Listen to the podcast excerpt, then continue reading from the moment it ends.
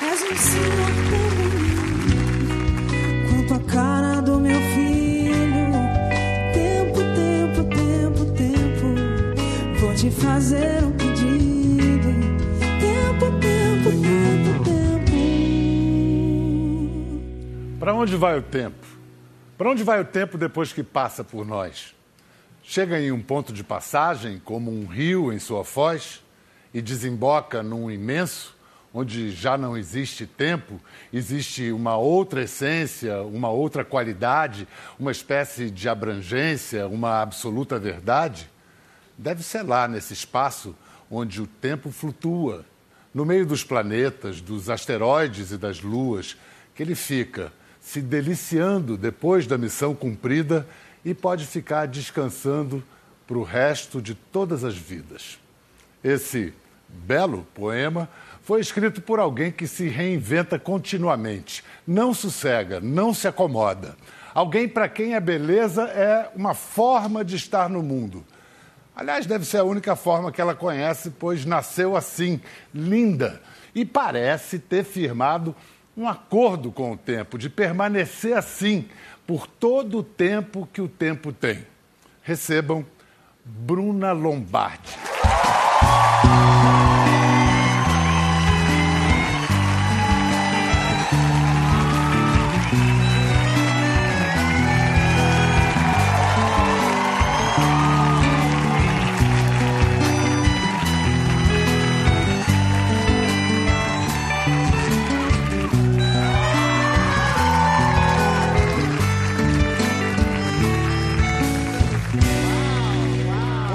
Sentar um cadinho do lado da Bruna porque ela ficou emocionada e aí eu também fiquei emocionado. Mas é verdade, eu não, não falei nada de que não fosse absolutamente é, cientificamente provado. Você é, é isso que a gente falou. Aliás, que bonito esse poema que você escreveu. é de que livro?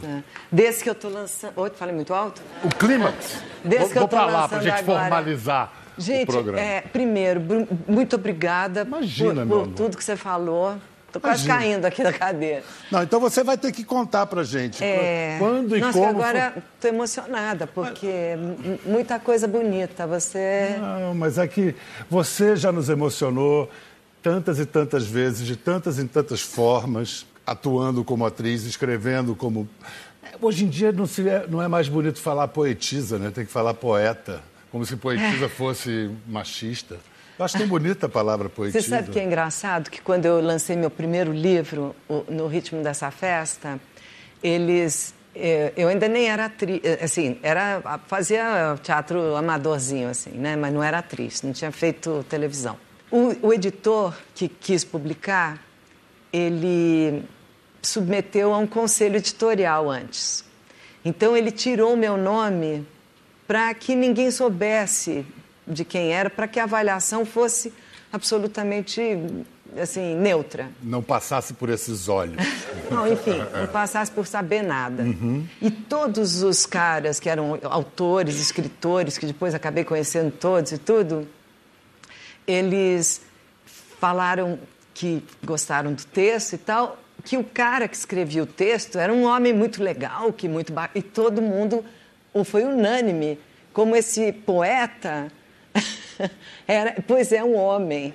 E eu falei, mas que coisa. E, ele, e o meu editor me contou, ele falou: olha, a título de, título de curiosidade, estou te contando isso, você passou por homem. E daí em diante passei por homem algumas outras vezes na minha vida, né? É, inclusive uma delas como Diadorim, né? Aquela célebre e maravilhosa adaptação da Dancine do Grande Sertão para a televisão. Eu queria falar, começar falando de tempo com você, já que a gente começou, abriu falando de tempo. Você fez um acordo com o tempo, conta pra gente, que pacto foi esse?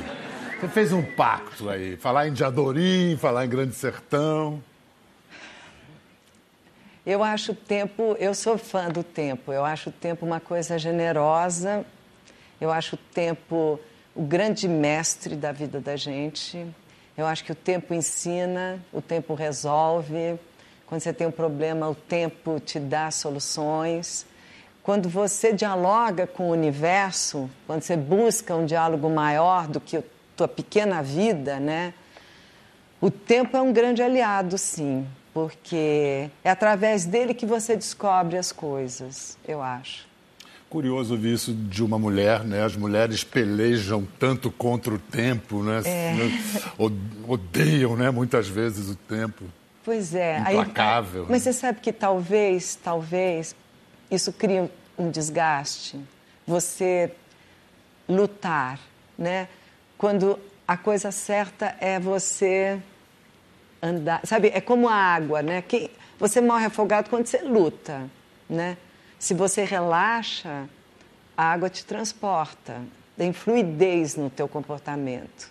Então eu acredito que toda reação que a gente pode ter na vida, sempre que ela enrijece, sempre que ela é inflexível, ela provoca um grande desgaste e outras consequências graves, como terremotos, tsunamis, enfim, coisas violentas na natureza. E a fluidez, ao contrário, né, o fluxo, a energia, porque tudo, no, tudo nosso, nós todos estamos aqui e nós todos somos energia. Né? Nada é, é, é, é assim, tão claro quanto essa energia que a gente transmite o tempo todo e que nós somos feitos dela. Então, quanto mais essa energia flui, quanto mais você recebe retribui, mais interessante vai ser a sua vida e mais você pode fazer alguma diferença na vida dos outros.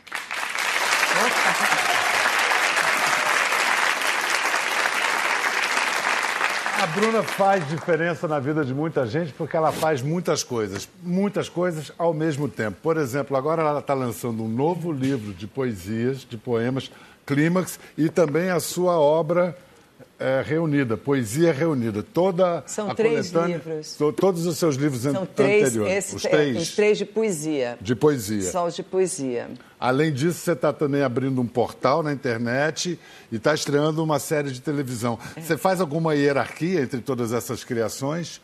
Não, é você tudo... faz alguma entre seus filhos? Mesma coisa. É verdade. A série de TV que você escreveu, então, vamos eleger para começar falando. Tá. Chama-se. O título desperta uma certa curiosidade: A Vida Secreta dos Casais. Opa! Você escreveu tudo sozinha? Escrevi tudo sozinha. Caramba. Mas eu criei junto com meu filho, o Kim. O Kim agora está. Não se pergunta isso para mulheres, para você pode. Está com que idade? Está com 35. Eu falei que ela fez um acordo com o tempo. Ah, é uma delícia trabalhar com filho, né? Não, é o máximo. É, assim, é... eu, eu, eu, eu tenho que. Olha, eu olho para o céu, eu sou aquela pessoa que toda manhã tem muita gratidão, porque eu tenho grandes privilégios, mas amorosos mesmo, né? Eu acho que o maior privilégio que a gente tem não são as coisas materiais, são as coisas que têm real valor. E as coisas que têm real valor são os sentimentos. É verdade. É, é, é aquilo que toca a gente, aquilo que está fazendo diferença na nossa vida. Agora eu quero que você fale um pouco do, do portal na internet, porque a Bruna tem uma, uma história muito singular com a internet. O, o, o, você tem 2 milhões e meio de seguidores no Facebook. E parece que tem uma, uma interação muito positiva o que é algo, no mínimo. Surpreendente. Surpreendente. É, assim, Bruno, vamos, vamos falar. Né? A internet é movida principalmente a ódio. Olha, eu acho. Estou exagerando, gente? Ah, tá bom, obrigado. Eu, eu, eu, eu, vou dizer o seguinte: a vida, ela. O, o ódio, ela é, é, o ódio é parte da vida. Sim mas ele é uma distorção do amor. Ele não é o, a, a, a forma inerente da vida. A, a, a, gente não vê o mundo para odiar. A gente vai se perdendo no caminho, é, as coisas vão acontecendo de um jeito que a gente acumula dores, ressentimentos, mágoas, bullying, inseguranças, uma série de, de, de coisas que vão fazendo aquela mágoa, né? Que é uma má água. A mágoa, má água significa uma água parada, uma água estagnada, uma água que vai ficando podre dentro de você. Vem a sua mágoa, aquela ou aquela coisa amar, amargura, né? Quando amor cura, amar cura e não amargura. Então, é poesia, né? Poesia e filosofia, tudo junto. Não, mas assim, são palavras, mas elas têm essa... essa... Não, as palavras são mais do que palavras. Elas são mais, é. têm poder. As palavras têm muito poder, essa é a verdade. E, e aí, e aí é com as palavras que você está operando coisas na Ex internet. Exatamente. E qual é o barato desse portal? Então, eu, a minha vivência da internet, a, a minha experiência na internet é uma experiência completamente diferente, porque eu, eu só recebo amor. E eu só recebo. Não é modo de dizer.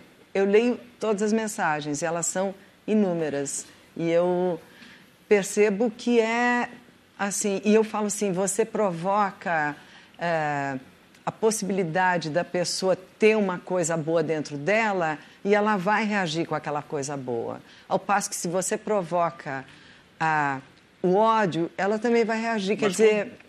Desculpa, termina. Não, por favor. Quando vem o hater, como é que você lida com os haters? Eu não, não tive ainda essa experiência, mas eu não, não é tive, eu tive, juro por Deus, eu não tive essa experiência.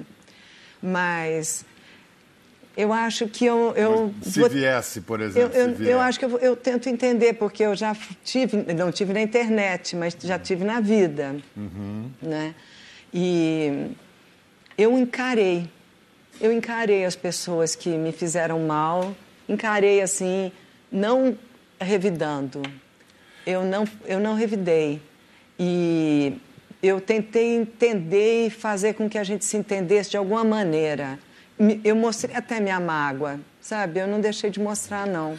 Mas para dar uma arrematada, então, nesse assunto do portal da internet, é, seria uma espécie de sem, sem o caráter pejorativo, tá? tá. Uma espécie de autoajuda na internet? N não, eu não, nunca eu nunca usei a palavra autoajuda, mas uhum. não pelo caráter pejorativo. Ou, ou ajuda, então. Mas eu não, eu te explico é, por quê. É. Porque é, quando se eu falo autoajuda, parece que eu estou me ajudando. É, na é. verdade, eu também estou me ajudando, mas uhum. no fundo, eu busco, assim, como proposta de vida, uh, o autoconhecimento. O meu, e se eu puder despertar em alguém o seu, maravilha. Né? O que, que é o autoconhecimento?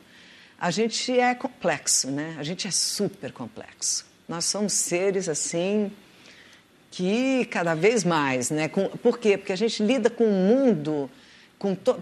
primeiro somos todos conectados. Então essas grandes conexões, você imagina um emaranhado de coisas, de emoções, de tudo que a gente carrega dentro e carrega fora e tem que lidar com todas essas camadas que a vida. Imagina lidar com isso, você precisa ser um gênio, né? E, no entanto, eu falei, vamos tentar simplificar para a gente conseguir administrar, porque precisa ser muito bom administrador e não ensinam administração nas escolas. Não é assim, ó, você vai administrar a sua vida. Peraí, deixa eu te dizer como é que vai ser. Isso não acontece, né? Então, assim, Autoconhecimento é você tentar compreender o que, que provocou aquilo, o que, que te dá aquela tristeza de repente, o que, que faz essa mudança. É a maré, é o cara que não te olhou, é um, uma coisa que você esperava e não aconteceu. Então, você buscar isso e, e trazer para fora o mais. Porque é um trabalho lento, né? é um processo, é uma paciência, a vida inteira. É diário, é, a, vida é, inteira. a cada minuto. Daí você jogar isso para fora, você compreender a tua conexão com o teu primeiro círculo imediato, quer dizer, as pessoas que te cercam. O que está ao seu alcance. O que está ao seu alcance, é. a tua família, laços de amor, laços de amizade, afeto. Uh, laços de trabalho, pessoas que trabalhar é muito difícil. Quem trabalha em escritório sabe disso, mesmo quem trabalha em casa, enfim. Não, é, existem muitos emaranhados, muitos nós para a gente desatando, né? E aí você, quanto mais você conseguir estender isso, passar para o teu bairro, fazer alguma diferença na tua comunidade, quanto mais a pessoa consegue ter algum alcance, pegar um cachorro na rua, sabe, já é um pequeno gesto. Quem, né? quem tiver curiosidade, está ouvindo você agora e quiser entrar, é o que? É, Bruna... Bruna Lombardi Oficial no Facebook. E o portal? No, no Instagram. E o portal é Rede Felicidade. Rede Felicidade. Vamos em frente, porque é tanta coisa que a Bruna faz que, assim, então a gente já falou da escritora, da poeta, que escreveu uh, e atuou na, na série, uh, internet e tal. Agora, ela foi entrevistadora e agora a gente vai ver um pedaço de uma entrevista, no mínimo, premonitória, gente. Aliás, é um cara que. Uma entrevista com um cara que se autoconhecesse um pouquinho, a gente estava melhor, viu? Olha só quem é. Is she married? Is she not married? What's oh, the story? Sure, I'm married. Huh? No, completely married. No, are you married? Happily married. Oh, well, that's good. Yeah. That's good. That's nice to hear. They're all smiling. Why are they all smiling? that's nice. Okay. So, let's go? Yes. Go on. Uh, would you like to be involved in politics? Well, I've often thought about it. I've often been asked to run for office. So far, I've declined. You know, if the world continues to go so badly, uh, maybe someday, but I have no plans of it right now. Have you ever thought of being the, the president of United of the United States? Well, I've thought about uh, about the concept of the job, but it's just something that hasn't intrigued me as of this moment. And Donald Trump. É, o Trump sendo Trump, né? Dando uma cantada na entrevistadora.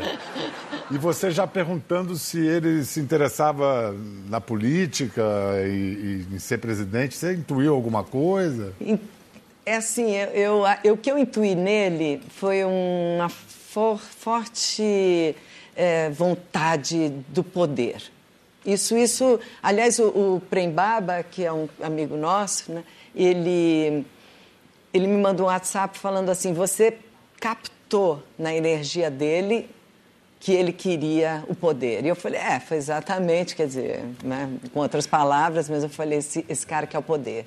Ele, ele, tem fome de poder. Você que passa. Quanto tempo você mora nos Estados Unidos e no Brasil? Metade, metade? Não, eu, tenho, eu, eu não tenho assim, essa regularidade. Agora eu estou aqui há bastante tempo por causa dos livros, da uhum. série. Depois eu fico lá um pouco escrevendo.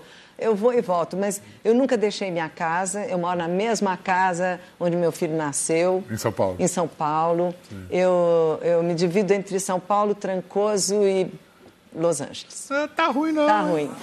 Mas lá, mas, lá, mas lá em Los Angeles, você sentiu alguma diferença depois da, da posse do Trump, do Trump no poder? Mudou alguma a coisa? Califórnia a é Califórnia radicalmente é, contra é. ele e a Califórnia é um estado à parte do resto dos Estados Unidos. Então, é, é impossível você julgar os Estados Unidos pela Califórnia, né? É. Porque é um estilo de vida, é uma busca, é, um, é uma antena. A internet, para vocês terem uma ideia, nasceu na Califórnia. É. Então, eles estão o zeitgeist da Califórnia é, é assim, o, onde estamos, o que somos agora, aqui, o que, para onde estamos indo. Para quem não pegou, zeitgeist, o espírito do tempo. Espírito Você do... agora, 1 de agosto, é, fez 65 anos. Então...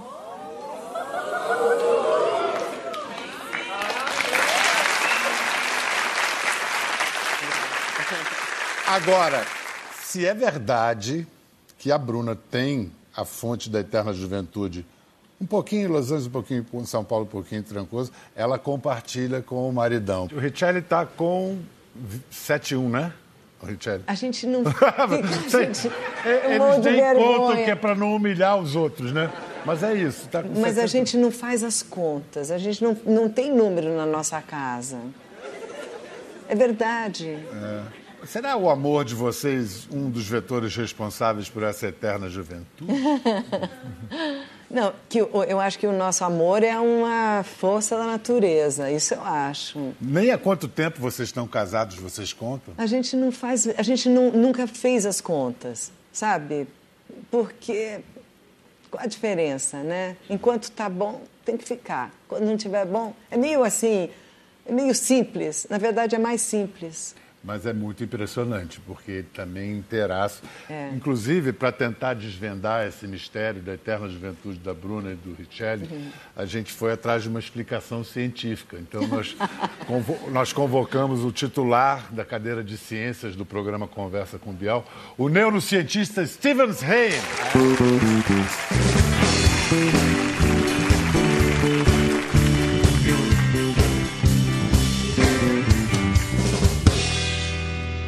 Stevens, que hipóteses a ciência começaria a explorar para explicar esse fenômeno ao seu lado?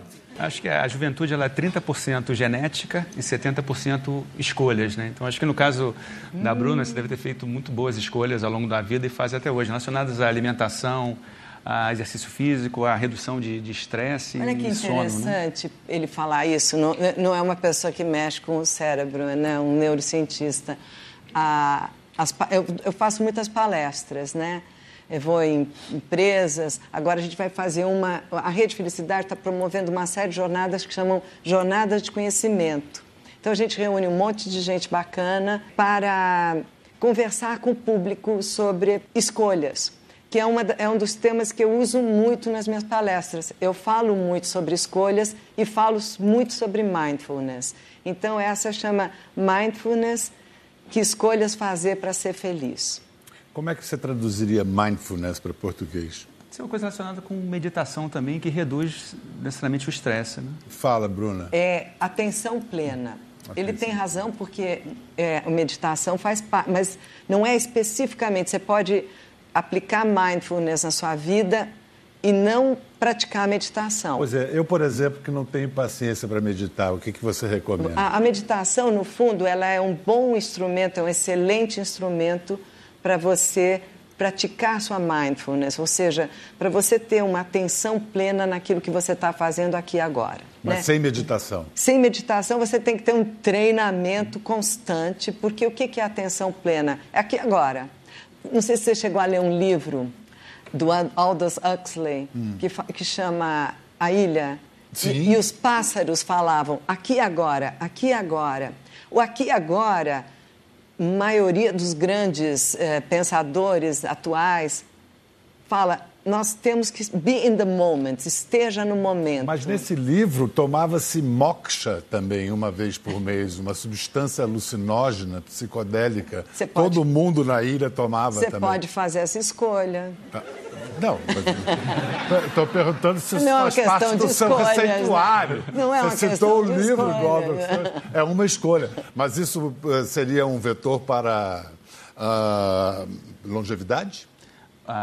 Esse tipo de recurso, por exemplo? Sim, tem, tem, dados interessantes, inclusive com a questão do telômero. Né? A gente pode definir a, a, o envelhecimento baseado no, no, tamanho dos telômeros, que são estruturas que protegem o nosso material telômeros genético. são aquelas pontinhas dos cromossomos. Os cromossomos. Toda vez que uma célula se divide, ela, na verdade, se multiplica né, para recompor o nosso corpo. Isso acontece ao longo de todos os dias é, você perde um pedacinho desse telômero, até que chegar um momento que ela para de poder se multiplicar.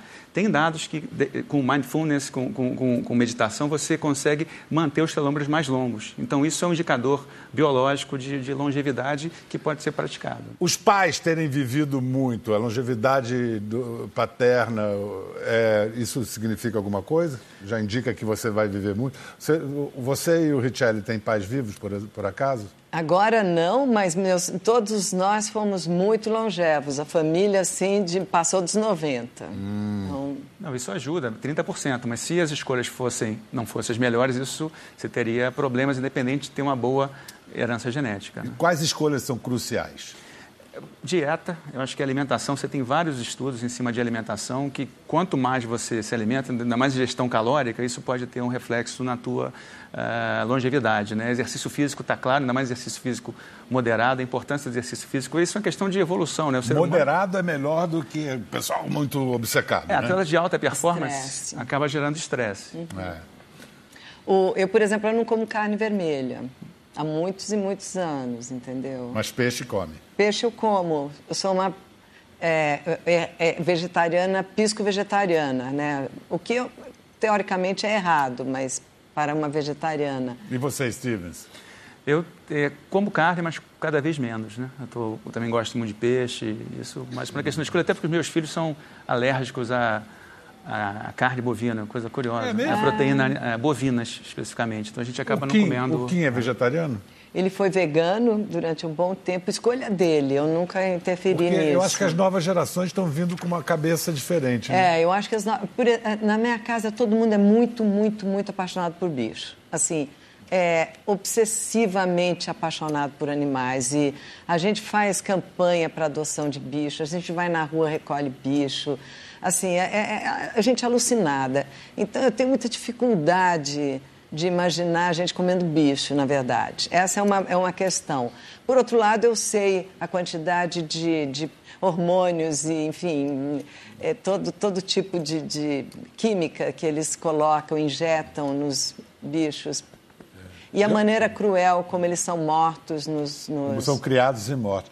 Eu estou achando que já está mais do que na hora da ciência produzir um steak em laboratório. Mas já tem muito é, steak já em tem, laboratório. pô, já demorou, então, né? Já muito perto disso. Isso está acontecendo. Já está Pois é, mas está acontecendo. muito caro tá ainda. caro. É. Por isso que a gente fala para as pessoas comerem orgânicos, porque quanto mais gente, ah, quando todo mundo tiver essa consciência, o preço abaixa, porque aí tem que criar muitos produtores, as pessoas, claro, tem que A produzir. lei do mercado. E a gente, eu acredito muito no pequeno produtor, eu acredito nisso como um estilo de vida, entendeu? Acredito até em hortas comunitárias, para você ver como eu sou sonhadora. Mas eu sou sonhadora, mas existem Tem muitos sonhador países pra caramba aí, hein?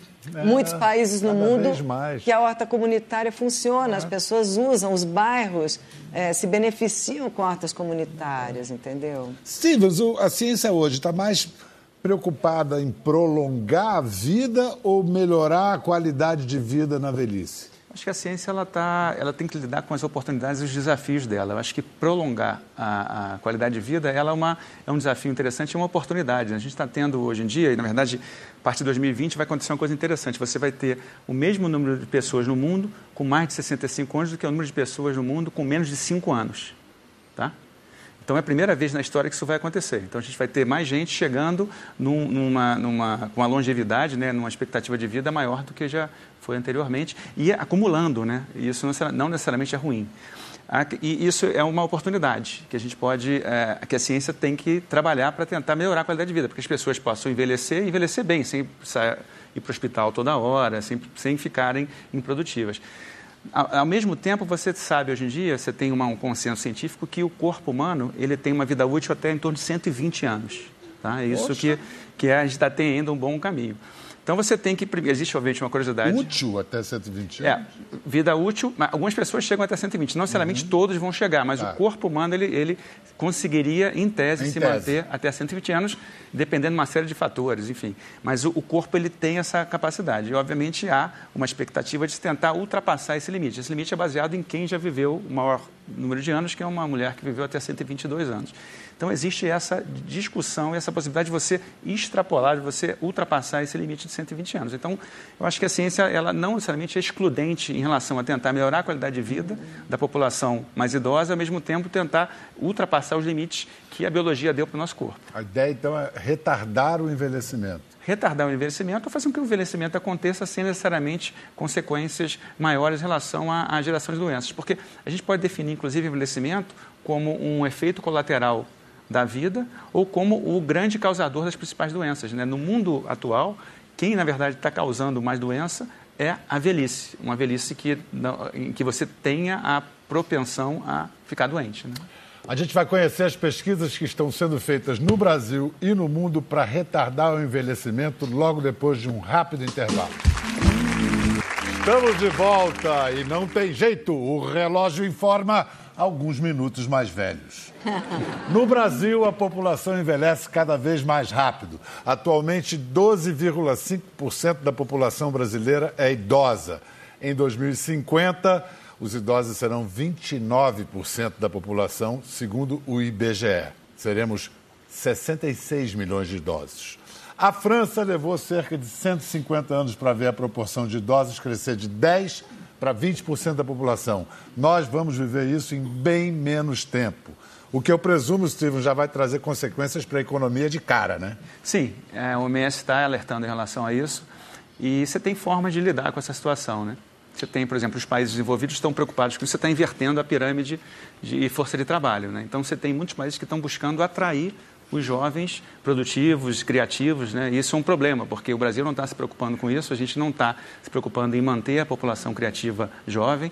Por exemplo, no, no, no, com cientistas, isso está acontecendo muito do pessoal está indo embora, então isso é um problema. Falta de verba, né? Quando você pensa numa economia e na questão da, da, da, do número de idosos, você precisa ter uma população, uma força de trabalho criativa e produtiva aqui. Então, esse é um problema. Os países desenvolvidos estão Não pensando vamos nisso. nem entrar na discussão da Previdência, que essa aí Sim. é um fio desencapado. Mas tem um outro, um artigo que eu li recente, que foi do pessoal de Boston, que é muito interessante, que é muito mais otimista. Eles estão analisando, por exemplo, que, é, relação do PIB com o envelhecimento da população. E parece que não tem uma relação direta. Não necessariamente você tem uma redução de PIB pelo envelhecimento da população. Por quê?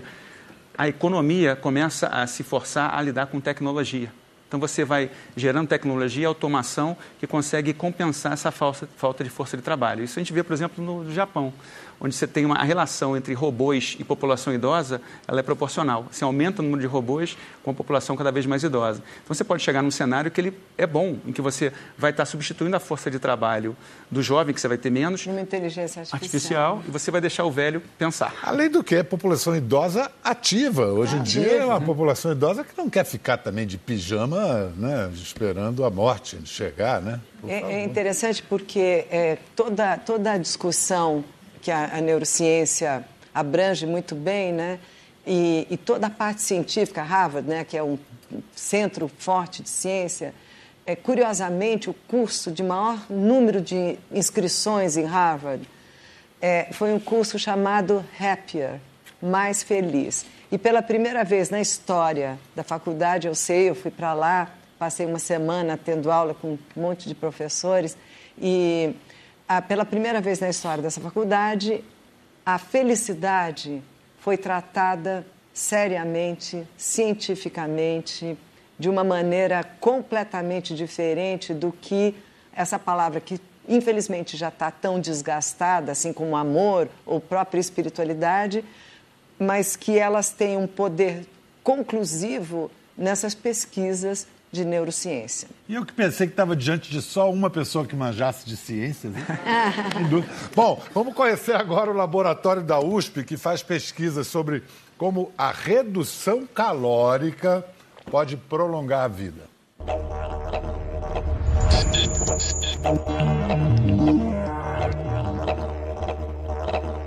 Meu nome é Alicia Kowaltowski. A minha especialidade, o que a gente estuda no meu laboratório, é metabolismo energético. É basicamente tentar entender como que os nossos corpos transformam aquilo que a gente come em energia e como que os diferentes processos de transformação afetam uh, doenças e condições como o envelhecimento, por exemplo. Então a gente tem dois grupos de animais, um deles come à vontade, ele tem comida 24 horas por dia e eles ficam obesos, eles ficam gordinhos visivelmente. E a gente tem um outro grupo em que a gente modera a quantidade de comida que eles comem. Esses animais que comem um pouco menos já foi mostrado em muitos estudos diferentes que eles vivem mais e têm menos doenças associadas ao envelhecimento. Porque se a gente entende esses mecanismos, a gente consegue interferir neles e talvez obter a mesma proteção sem a dificuldade que é esse controle dietético, que algumas pessoas realmente têm muita tendência a ganhar peso. Eles comem 40% a menos e essa dieta de restrição só de calorias prolonga em até 50%. É um aumento muito grande, mas é uma dieta que é restrita só em calorias. Né? Eles recebem uma suplementação de vitaminas e sais minerais, então eles comem exatamente a mesma quantidade de vitaminas e sais minerais as dificuldades que vêm com a idade e as doenças associadas com a idade, eu acho que tem que ser um foco de, de investigação científica bem importante, porque é muito importante em termos de qualidade de vida ser saudável à medida que a gente envelhece.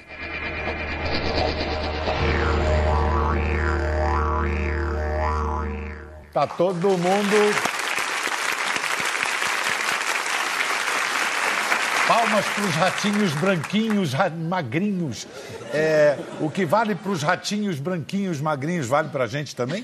Muito provavelmente, né? Sério? Sério. Você tem esses estudos de restrição calórica tem mais de 100 anos, né? E foram já comprovados em mosca, em, uh, em camundongos, né, em baratas, em vários animais, em que você reduz o consumo de, de calorias. Isso é importante, a Alicia falou, eu vou ressaltar. Não é, não está tá falando de, de, má nutrição, não estamos falando de restrição. Reduzir caloria. Caloria, porque é diferente, por exemplo, distúrbio de alimento que a pessoa não come, isso é uhum. péssimo, né? Uhum. Estamos mais em relação à, caloria.